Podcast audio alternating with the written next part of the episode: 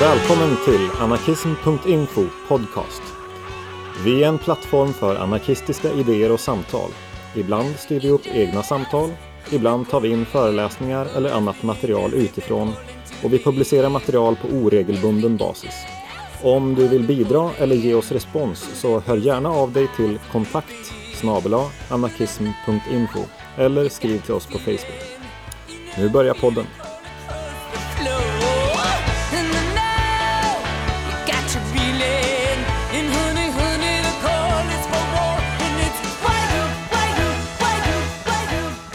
Hej, det här är Estelle. Välkomna till A-info podcast. Idag svarar vi på de frågor som vi har fått in under slutet av förra året. Bland annat om anarki och utopi, om det finns legitim ojämlikhet och anarkismens bidrag till klimatkampen. De som är med och svarar på frågor är Alf, Luttra och Svartkatt. Och det här är del ett. Det kommer minst två, kanske tre delar till. För musiken idag står det nybildade bandet Animal League. Uh, ska vi se här. Yes, fråga ett. Eller första frågan. Relationen mellan utopi och anarki. Hur viktigt är hoppet om ett annat samhälle? Kan man vara anarkist om man tror att vi alltid kommer behöva brottas med hierarkier? Det är frågan. Mm. Vad tänker vi? Svaret är nej. Ska du bara lägga ner? ja, precis. Um, nej, jag, jag, skulle säga att ja. För att, för för, å ena sidan, jag tror, att, jag tror att man alltid kommer behöva brottas med hierarkier. Det är liksom inte bara något typ fel som bara uppstår och sen fixar man det, sen är det för alltid fixat. Å andra sidan också, hoppet om ett annat samhälle, det har redan funnits andra samhällen. Inga av dem har kanske varit perfekta, men eh, det har funnits andra samhällen. Så det är, liksom, det är inte frågan om, det är liksom möjligt. Och det här samhället kommer inte vara för evigt heller. Frågan är bara vad som ersätter det. Liksom.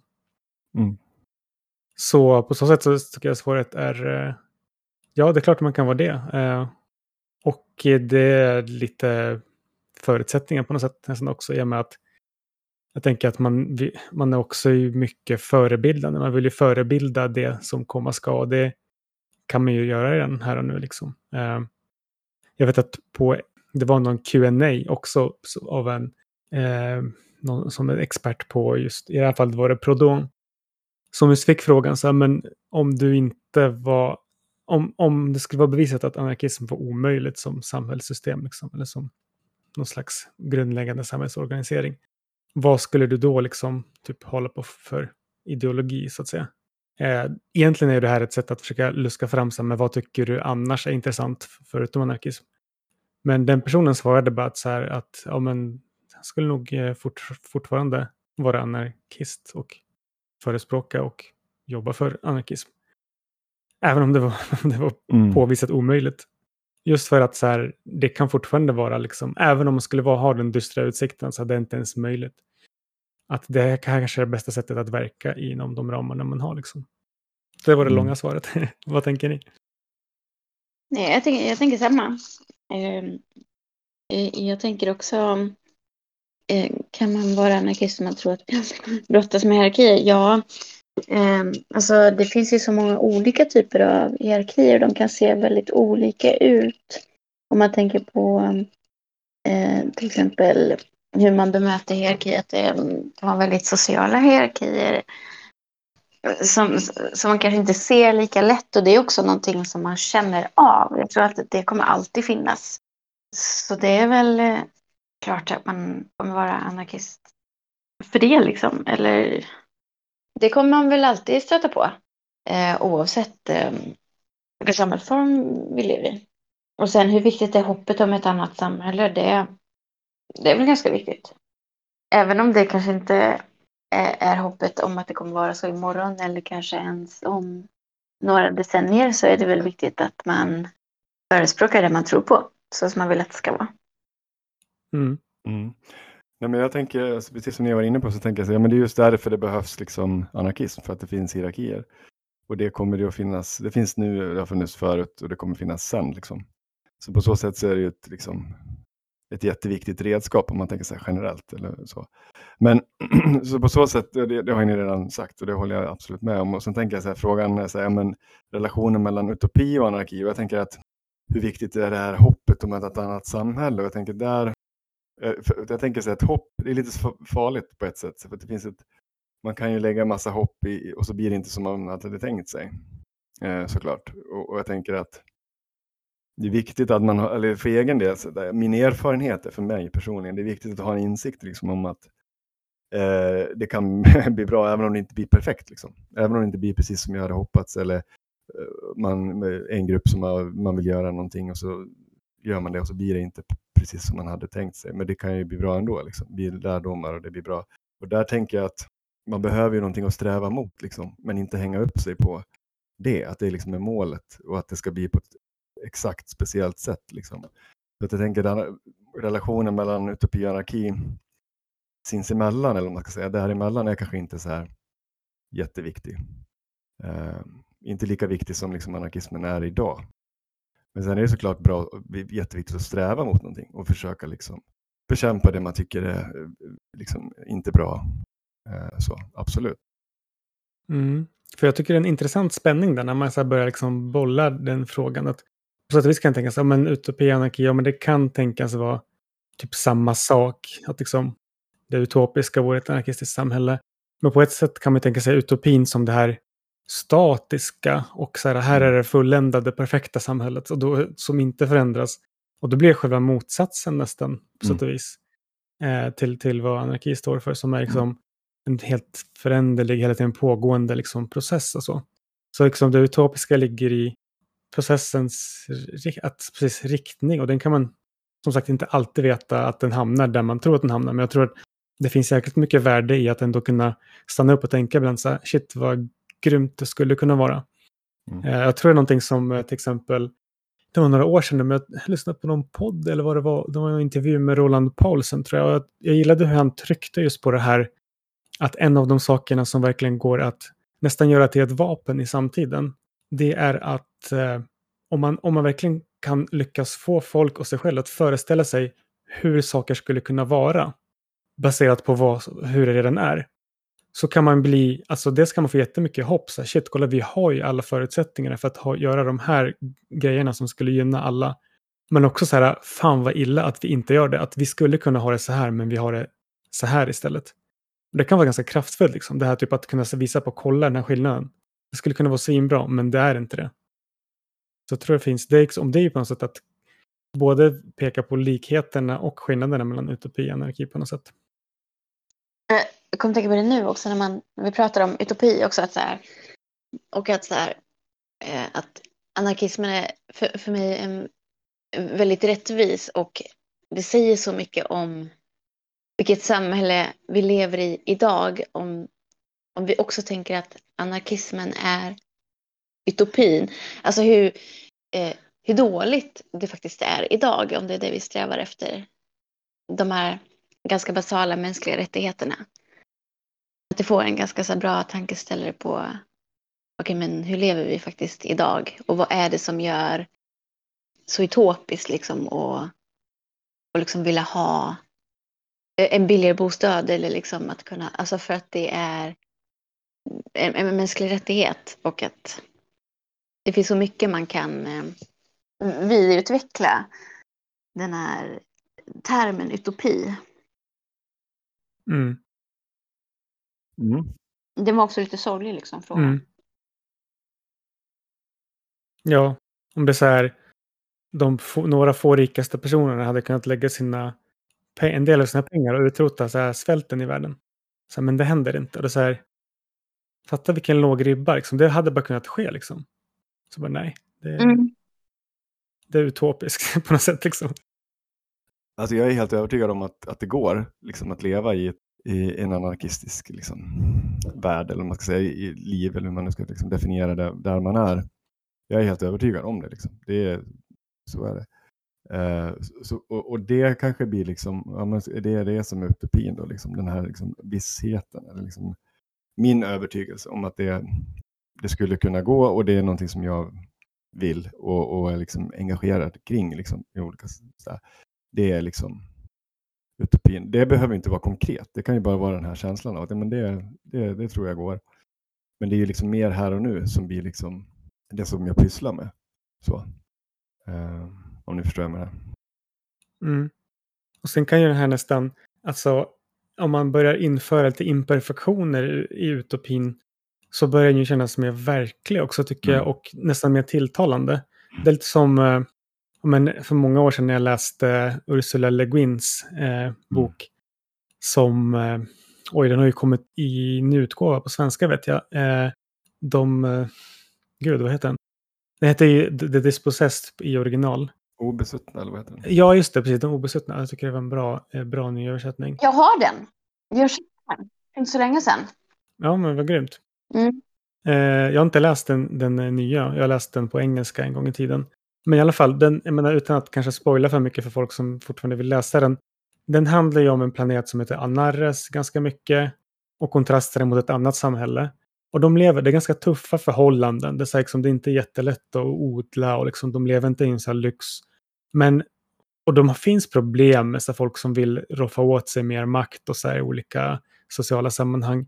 Men i, på många sätt lever de i så här ganska anarkiska liksom, förhållanden. Och de kämpar hela tiden med det här med vad det innebär liksom, frihet och liksom, allt sånt där. Och den här liksom lite brokiga där de håller på att liksom halta runt och försöker förstå de här sakerna. Det gjorde mig nästan mer så här, så här, det, här det här är grymt alltså. Det här tror jag på ändå på något sätt. Snarare än att så här, måla upp en så här, typ så här paradisbild där alla så här, ligger i liksom en hängmatta liksom och njuter på en sandstrand. Och så här, hela Ja, automatiserad lyxkommunism-variant på något sätt. Ja. Där en liten robot åker fram med en liten bricka med, liksom, eh, med en drink. Och så. där. Vilket i och för sig, jag menar, fine. jag skulle inte klaga om det hände. Liksom. Jag skulle kunna bo rätt bra på den här stranden. Men, men den här lite mer, eh, jag tror, jag tror det kallas så ambiguous utopia på något ställe. Så här typ tvetydig utopi. Det var något lockande i den termen. Jag håller helt med. Nu, ska vi, nu kommer jag att tänka på det här. Nu ska vi inte gå in på det tror jag. För dels för att sker alldeles för mycket och stickspår. Men sen jag är inte insatt i det här. Men det finns ju de här begreppen eller resonemangen kring så här anti-utopia och anti-anti-utopia. Att det finns det resonemanget kring att det finns det här att okej, utopin är en sak. Mm.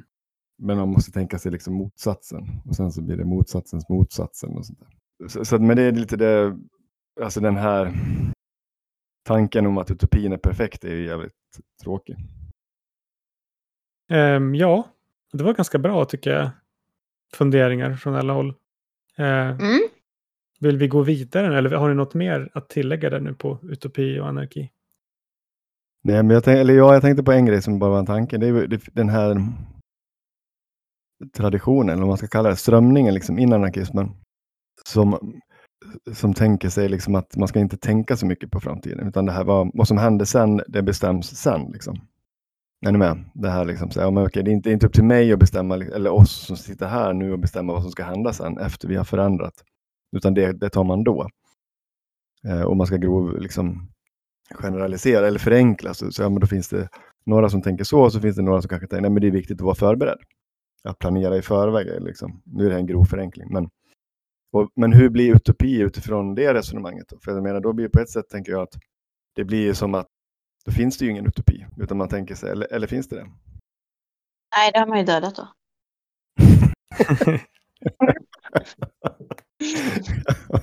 Vilket tungt ok att bära, man har dödat utopin. Ja, Ja. någon får ju ta det ansvaret. Mm, det är de auktoritära kommunisterna.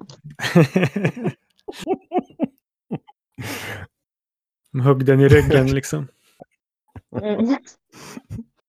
Nej, men jag tänker att jo, men mycket handlar väl ändå om alltså förhållningssätt och framförhållning. Så jag tänker att för mig är det ganska självklart att man att så är det klart om man börjar bygga här nu så gör man också det för framtiden. För vi tror ju på det här. Vi vill att det ska vara så här. Det måste ju också upprätthållas. Mm. Och det är väl kanske en skillnad mellan att Alltså det finns ju, det kan ju finnas och har väl funnits traditionellt en tendens att nästan göra helt färdiga mallar. Och det, det är där jag tror det liksom blir mer, mer kontraproduktivt. Att då fastnar man vid att vi måste uppfylla den här exakta mallen. Liksom. Mm, nej, jag, nej, jag tänker att allt är under utveckling och Mm, Och eh, beroende på massa andra omständigheter, men om man har de här grundpremisserna Mm. för hur vi ska leva framåt måste ju, alltså, det skriver väl alla under på. Ja, men precis. Lite förebilden att man har ju ändå någonting man utgår från. Ja, Sen kan man inte säga, ja men okej, jag kan inte beskriva för dig i detalj hur den här saken ser ut i det liksom. Och den kommer ju se ut på säkert på många olika sätt på olika ställen i olika tider beroende på vad som behövs och så vidare mm, exakt. också. Men att man kan liksom ändå vara ganska överens om att men det är enligt de här principerna liksom att bort från de här liksom hierarkierna liksom och mer frivillighet och solidaritet och liksom och så vidare. Nu kom jag på vad podden hette som jag inte snackade om. Det finns en podd som heter The Future is a Mixtape. Okej. Och det är liksom, de nördar in sig på, de som håller den på de nördar in sig i det här spåret lite grann. Typ så här, okej, framtiden är liksom inte bara en sak, utan den är liksom en, vi kan liksom inte föreställa oss vilka liksom saker som kommer påverka varandra. Och det är därav liksom mixtape, namnet liksom. Utan det kommer bara liksom massa blandning av massa olika saker. Mm. Vilket är så här, ja men fair, men som allt annat går det dra till, till en spets där det kanske blir lite konstigt. Som att, ja men då spelar inget någon roll liksom. Jag behöver inte ens, jag behöver inte ens föreställa mig hur ett bra umgänge med andra men, medmänniskor är för att det kan jag inte veta. Eller liksom det blir så här, man måste börja någonstans. Man måste börja någonstans och det kommer inte vara perfekt för att man vet inte ens hur. Och sen, sen när man ser att men det här var inte perfekt eller det här funkar inte, då får man ändra och försöka igen och så vidare. Och då ändras väl kanske vad man tänker sig, de här målbilderna liksom. Mm.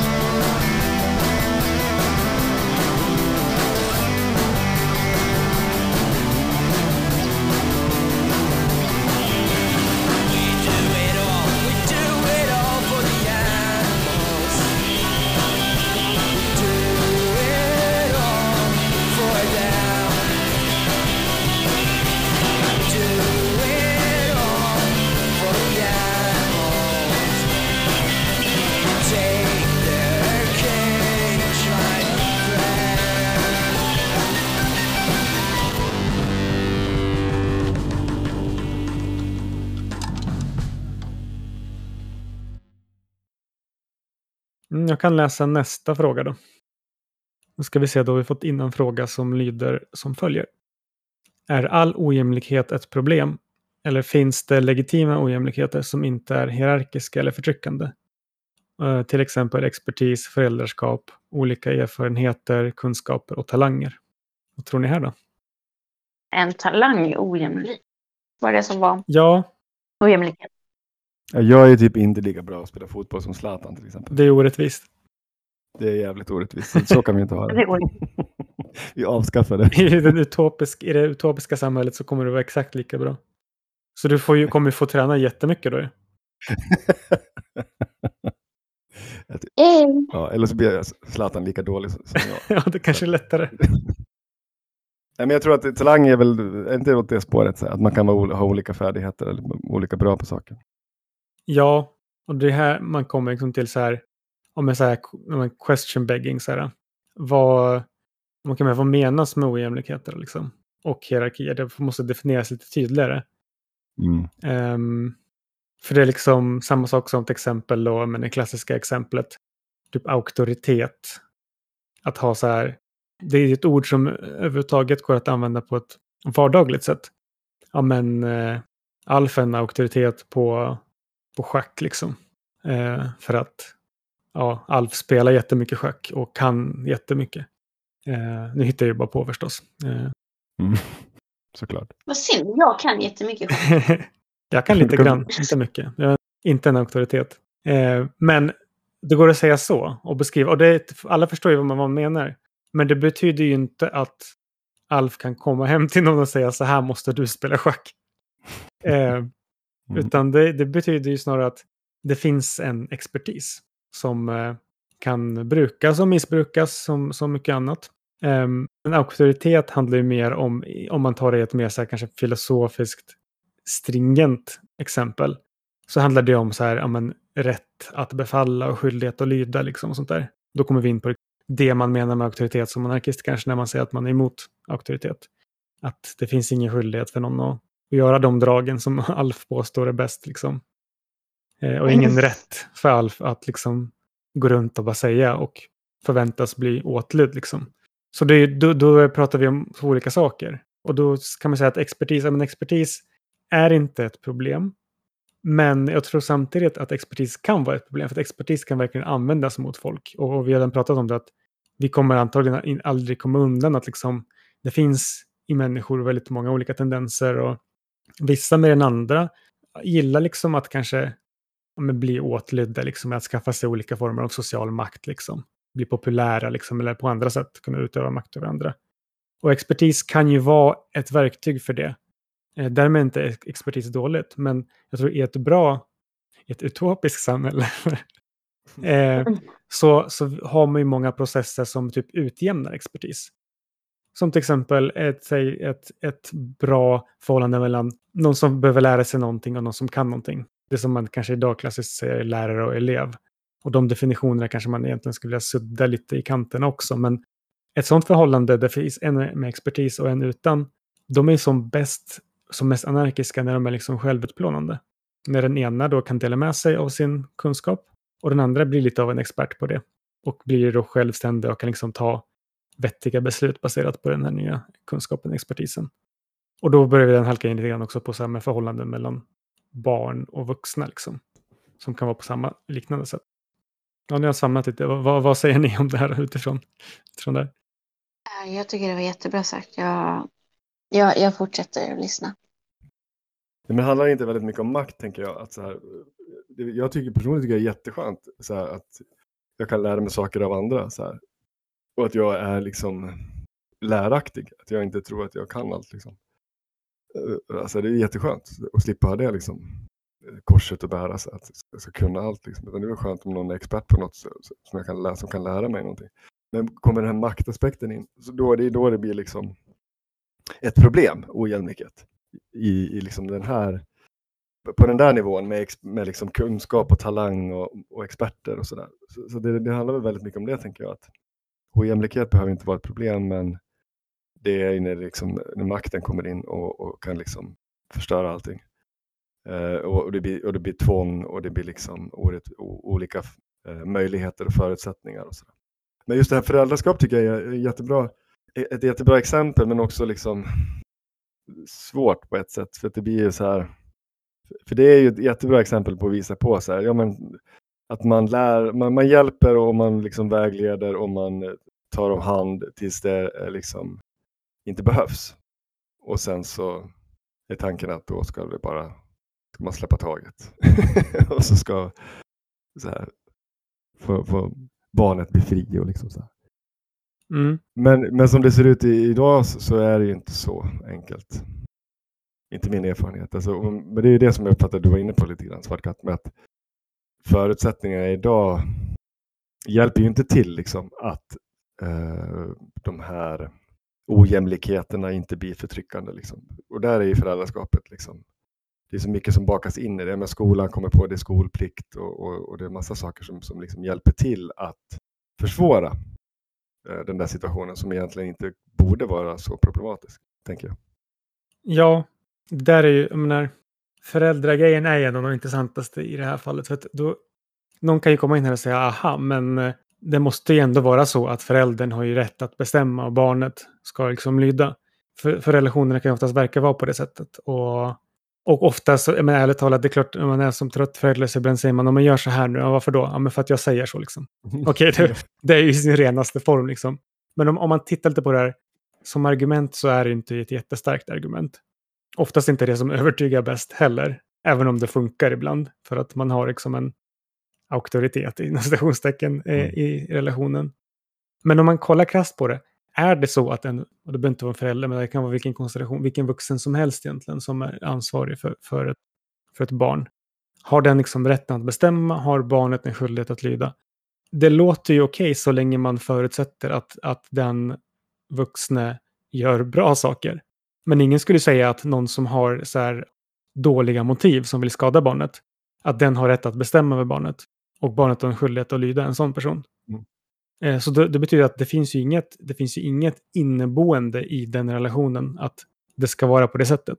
Det är bara någonting som vi kanske tolkar in till viss del för att om man ser det här som ett, ett mentorskap eller ett beskyddarskap, liksom, det är snarare kanske att om man nu pratar om rätt och skyldighet ja, överhuvudtaget, vilket är ganska filosofiskt krångligt egentligen, så är det Mm. kanske att man har en som vuxen en skyldighet att snarare att just hjälpa till att utveckla de här expertiserna hos yngre människor som behöver lära sig dem för att själva kunna ta så bra beslut om sina liv och i sina liksom, umgängen och sådär. Så det blir, då pratar man om en helt annan sak. Liksom. Mm. Och att, men det, det där kan man ju nysta i jättemycket. Men jag menar, det är, ett, det är ett jämlikt förhållande på ett sätt, men, men det är ju olika former av kunskap och erfarenhet man besitter. Så det är inte jämlikt på det sättet. Mm. Och det är ingenting som behöver vara rätt eller fel, det är Mm. bara ett faktum. Liksom. Och så kan man jobba för att se till att det här inte används för att systematiskt liksom, en viss grupp eller en viss klass ska skaffa sig makt över en annan. Liksom. Mm. Och på samma sätt, det är många som pratar om så här, jag vet inte, det är kanske mer generellt när det gäller socialism i allmänhet, så här, då säger de, för alla, eller alla, då säger folk så här, ja, men socialister vill bara att alla ska ha likadant.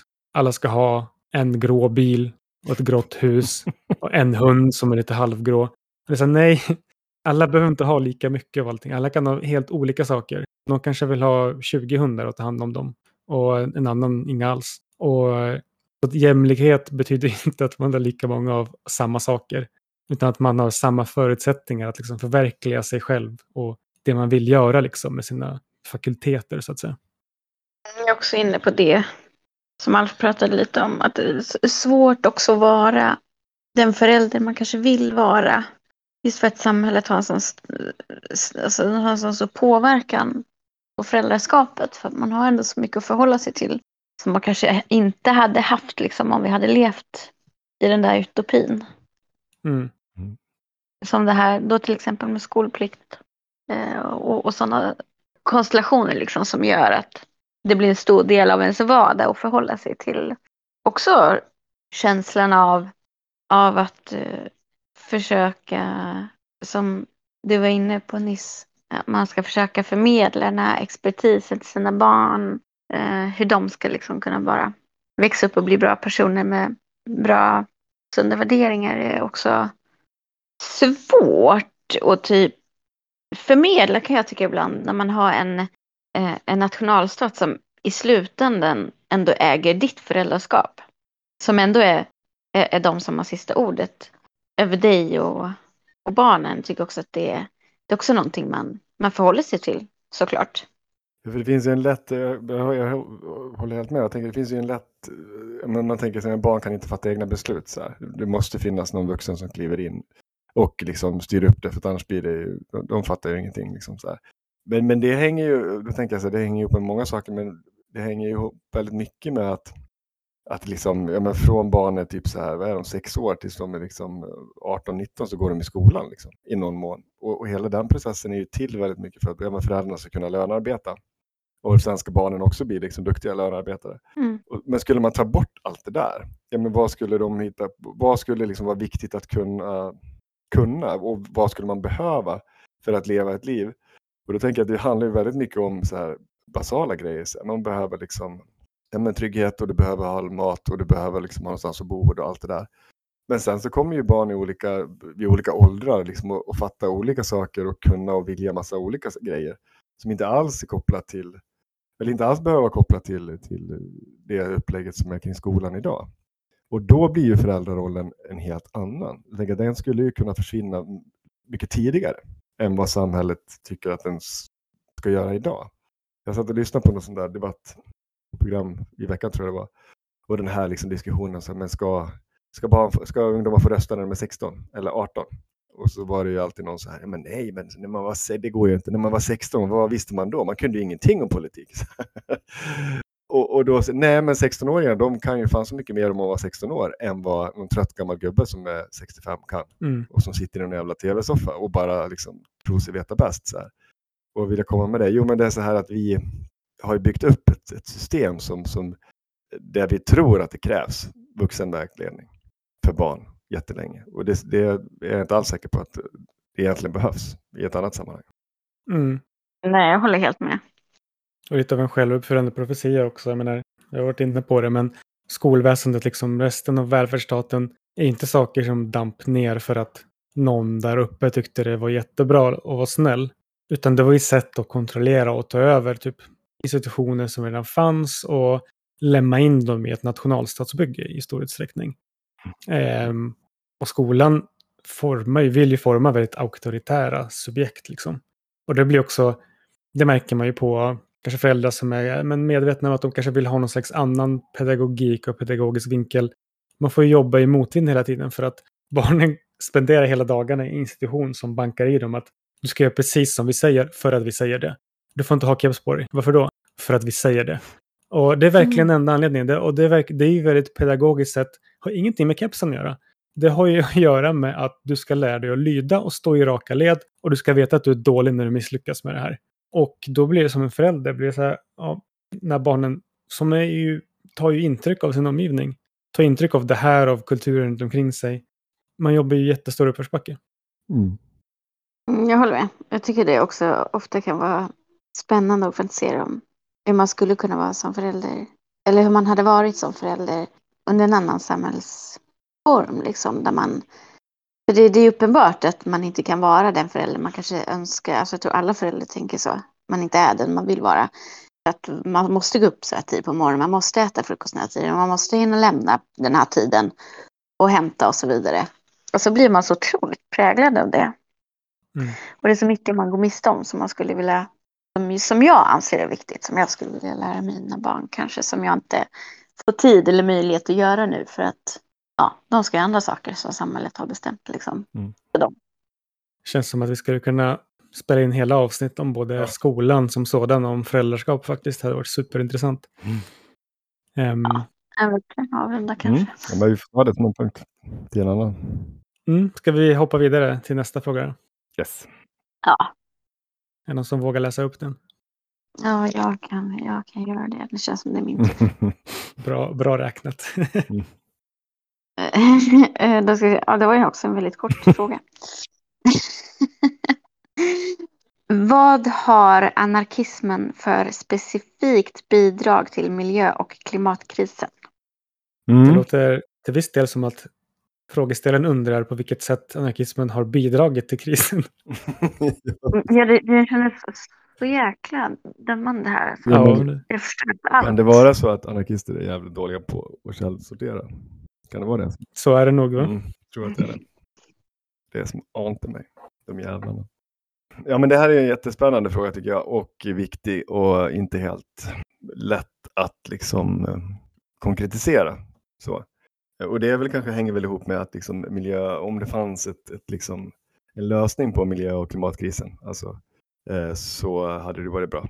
Eh, och det, det kanske det finns, men, men det är lite så här, ja, specifikt bidrag. Men, men jag tänker så här att det finns ju mycket i, för det första tänker jag på en sak och det, det tänker jag ganska ofta på att säga, jo men det, det är liksom eh, de här politikerna som håller på nu och tramsar runt och liksom parlamentarismen och det sättet som den det liksom dominerande liksom, po- politiska systemet liksom, har ju inte, kan ju inte lösa det här. Om vi då tänker att det finns liksom en kris i, i att liksom vår natur och liksom det, de, det, liksom det som vi behöver för att kunna leva på den här planeten håller på att försämras så mycket så det kommer bli svårare och, och, och i förlängningen om det fortsätter så kommer det inte att gå. Att liksom det, det systemet som vi har idag med politiker som väljs och som är liksom inbakade i liksom med kapitalet och nationer. Det, den ekvationen går inte ihop. Liksom. Så på så sätt så har ju liksom anarkismen jättemycket specifika bidrag som skulle vara mer användbara och positiva, tänker jag. Eh, så här spontant bara. Sen kan man ju gå in på mer vad det är, men, men jag tänker att det tänker jag ofta på. Nej, precis. Och det är, vi har ju pratat tror jag, förut i podden och i andra sammanhang om det här anarkism med stort A och anarkism med litet a också. För det blir lite så här, okej, har specifika anarkistiska organisationer eller grupperingar i anarkismens namn kommit med vissa bidrag eller pratar vi om olika metoder och sånt? Och där har det funnits mycket korsbefruktning och eh, miljörörelsen har väl kanske li, i lite större utsträckning än många andra rörelser haft en dragning mot så här liksom direkt aktion. Att Mm. man är ute, man ockuperar, vad vad ser du, man ockuperar skog eller, eller som nu varit populärt de senaste åren med liksom om Extinction Rebellion liknande saker där man ockuperar korsningar och liksom bryter lite logistiska noder så liksom. Eh, det har även varit ganska populärt i kanske djurrättssammanhang liksom att blockera eh, lastbilar och sånt. Um, så därför har det ju alltid funnits mycket ge och ta, liksom, tycker jag. Där liksom anarkismen har lärt, lärt sig en del och också kanske kunnat bidra med att finslipa de här metoderna. Sen kan man vara lite mer så här programmatisk kring anarkism med stort A. Eh, jag kommer att tänka på Élysée Reclus, en eh, fransk anarkist på 1800-talet, som ju hade en väldigt så välutvecklad syn, alltså helhetssyn på samhället och liksom de sätt att dominera olika saker som fanns. Och ett av de sätten, jag tror han hade fem stycken, eh, ett av de sätten var just människans dominans över naturen. Och han hade liksom en sån helhets, helhetsgrepp på det kan man säga. Liksom att, eh, han såg det redan då som, som ohållbart. Och var kanske liksom en, med den första ekoanarkisten liksom, redan på 1800-talet. Och sen så är det värt att nämna så här, Murray Bookchin. Under hans anarkistiska år så skrev han ju mycket sådana eko-anarkistiska texter eh, och analyser som är väldigt bra och håller i stor utsträckning idag tycker jag. Och den är lite mer modern, kan vara värt att nämna Alan Carter tycker jag. Vi återkommer nog till det när vi, när vi kommer till eh, bokrekommendationer. Så det, det är ju lite så historiskt. Och sen också att ja, men det har funnits en växelverkan liksom, tycker jag. Som eh, både liksom lite informellt och kanske mer formellt som till exempel i fallet nu med den senaste vågen med Extinction Rebellion som ju startade stort i, i Storbritannien främst. Um, där startades det ju en mer radikal utomparlamentarisk, tydligt utomparlamentarisk och väldigt anarkistiskt influerad eh, front då, som heter Green Anti-Capitalist Front. Jag vet att vi gjorde en intervju på bloggen med dem när det begav sig. Och de var ju liksom så här, de stödde ju lite kritiskt den här eh, det som hände kring XR då, för de tyckte det var väldigt bra att folk, det här uppmärksammades, att folk gick ut och, och deltog i direktaktion. Men de var ju kritiska till kanske att man hade en lite naiv eh, bild av både vad typ politikerna skulle kunna göra och hur eh, polisen fungerar i sådana sammanhang. Och då kunde de liksom bidra med en kritisk analys och liksom eh, historiska erfarenheter liksom av hur, att polisen är liksom ett verktyg för, för staten och förlängningen också kapitalet såklart. Att man, man, man kan inte liksom vädja för deras, deras goda sinne eller så, för de liksom, det finns inte. och lite andra saker, liksom hur man kanske praktiskt bedriver direktaktion och vad som, vad som funkar och inte funkar och så. Ja, så det är lite så här mellan tummen och pekfingret och olika saker. Ja, jag tänker Kropotkin brukar väl slängas in i det där liksom, när man pratar om, så vet inte jag man, hur mycket man kan hämta med liksom miljötänk ifrån det, men det, alltså, hans resonemang brukar ofta lyftas. Sådär. Mm. Men, men jag tänker på, jo vad var det jag tänkte på? Jo men så här, jo, precis som du är inne på, så, ja, men direktaktion det är en sån sak som är ett specifikt bidrag, det tror jag så här, dels det, det har lämpat sig och det, och det är liksom det, det, i miljösammanhang, kamp, aktivismen om man ska säga.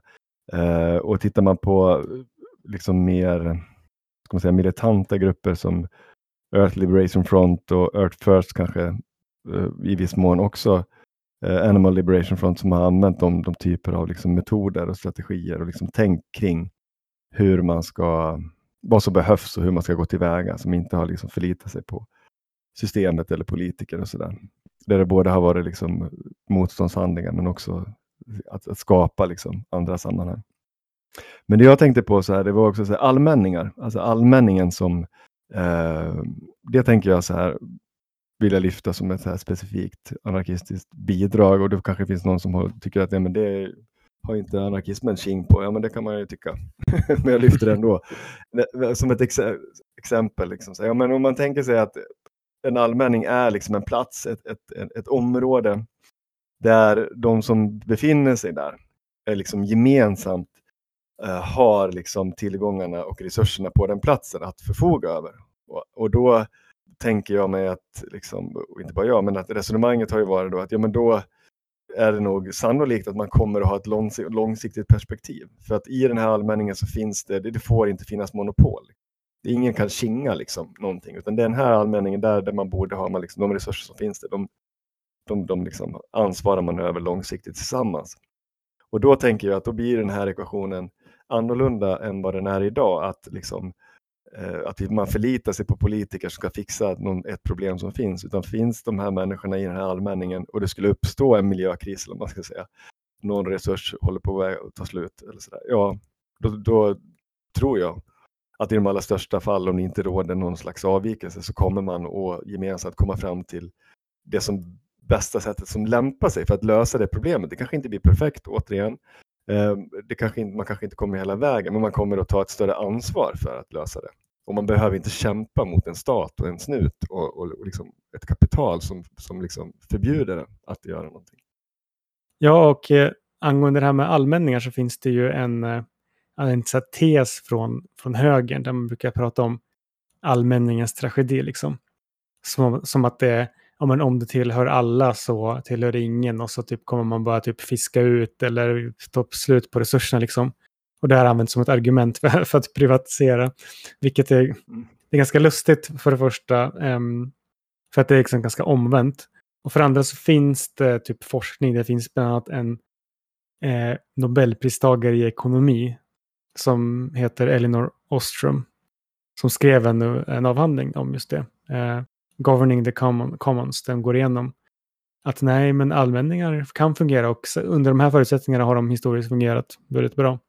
Eh, så det är absolut liksom en sån grej och som anarkister också har tagit upp många gånger. Liksom, att det, det här eh, funkar. För det handlar ju om att det är de i grunden någonstans, det är de som berörs som bestämmer. Och det är det som inte händer nu och det är det som ligger till grund för mycket av de miljöproblem vi har. Eh, är att vinster privatiseras, kostnader socialiseras eller externaliseras. Och det gäller inte bara ekonomiska utan det gäller även miljökostnader. Så att liksom stora företag kan ju pumpa ut olja och annat. Och eh, kostnaderna, det får ju folk ta som bor i de områden som drabbas av eh, växthuseffekten och stormar och klimatförändringar. Eh, som får leva liksom med de här konsekvenserna. Medan de som, som sitter på makten, de har ju inga incitament att förändra speciellt mycket. Så därför de bara sitter på sina toppmöten och bara lovar, klappar, klappar Greta på huvudet lite i bästa fall, liksom. Som ett alibi. Och sen så finns det inga incitament att göra någonting. Och där, är liksom, där är anarkismen mycket liksom att, ja, men att bidra med och mycket liksom flyter ihop mycket med den, med den kritik som i viss mån redan finns. Liksom att om de som berörs bestämmer, då kommer man undan mycket av de systematiska problemen. eh, som finns idag. Som beror på att de som berörs bestämmer inte. Mm. Och därför blir besluten inte baserade på hur deras miljö kan tänkas påverkas.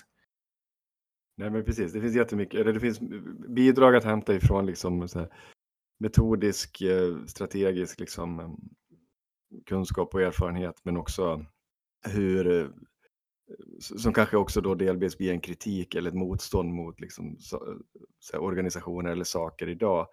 Men sen också finns det specifika bidrag, så här, hur det skulle kunna vara istället. Så, Mm.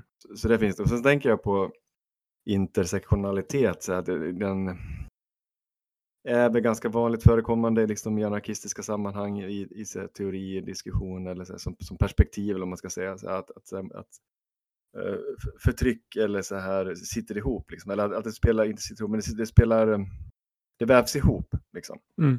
Att eh, ja, men, eh, förtryck mot eh, icke-vita eller kvinnor eller fattiga eller arbetare eller så här, icke-människor, om man ska säga. Det, det sitter ihop. Liksom. Så det, det, är, det är lätt att det, det spelar in eh, och underbygger varandra i en maktordning. Och jag tänker att jag tror att anarkister, eller jag som anarkist, har lätt att se helheter. Eh, Och det tror jag är, är ett bidrag också i det här att, att liksom lyfta in liksom miljökampen i den anarkistiska, eller har den i den, inte lyfta in, den finns ju där, men har den anarkistiska liksom, kampen och miljökampen. Att det är en del av det. Mm. Jag håller helt med. Och det har ju också varit så, typ, som jag nämnde där med reklut exempel, i, i de liksom bästa bitarna redan tidigt där, så byggde ju mycket av den här radikala kritiken på att de här sakerna hänger ihop. Liksom. Att det här är olika sätt som en slags dominans uttrycker sig på. Och de liksom närs ju av varandra. Och det är därför det kan bli så att man kan komma med en viss kritik ändå mot exempel om en, det kommer en sån lite mer kanske ytligt radikal eh, våg som ja, men i viss mån Extinction Rebellion har det varit, även om de har gjort mycket bra också. Och då kan man säga, men, okej, men titta, det här, de här problemen de beror på ganska grundläggande ekonomiska saker. De beror på nationalstater och patriarkala strukturer, rasistiska och koloniala strukturer. Liksom allt det här. Man måste ta hänsyn till de här sakerna i, på en och samma gång. Liksom. Precis som du säger.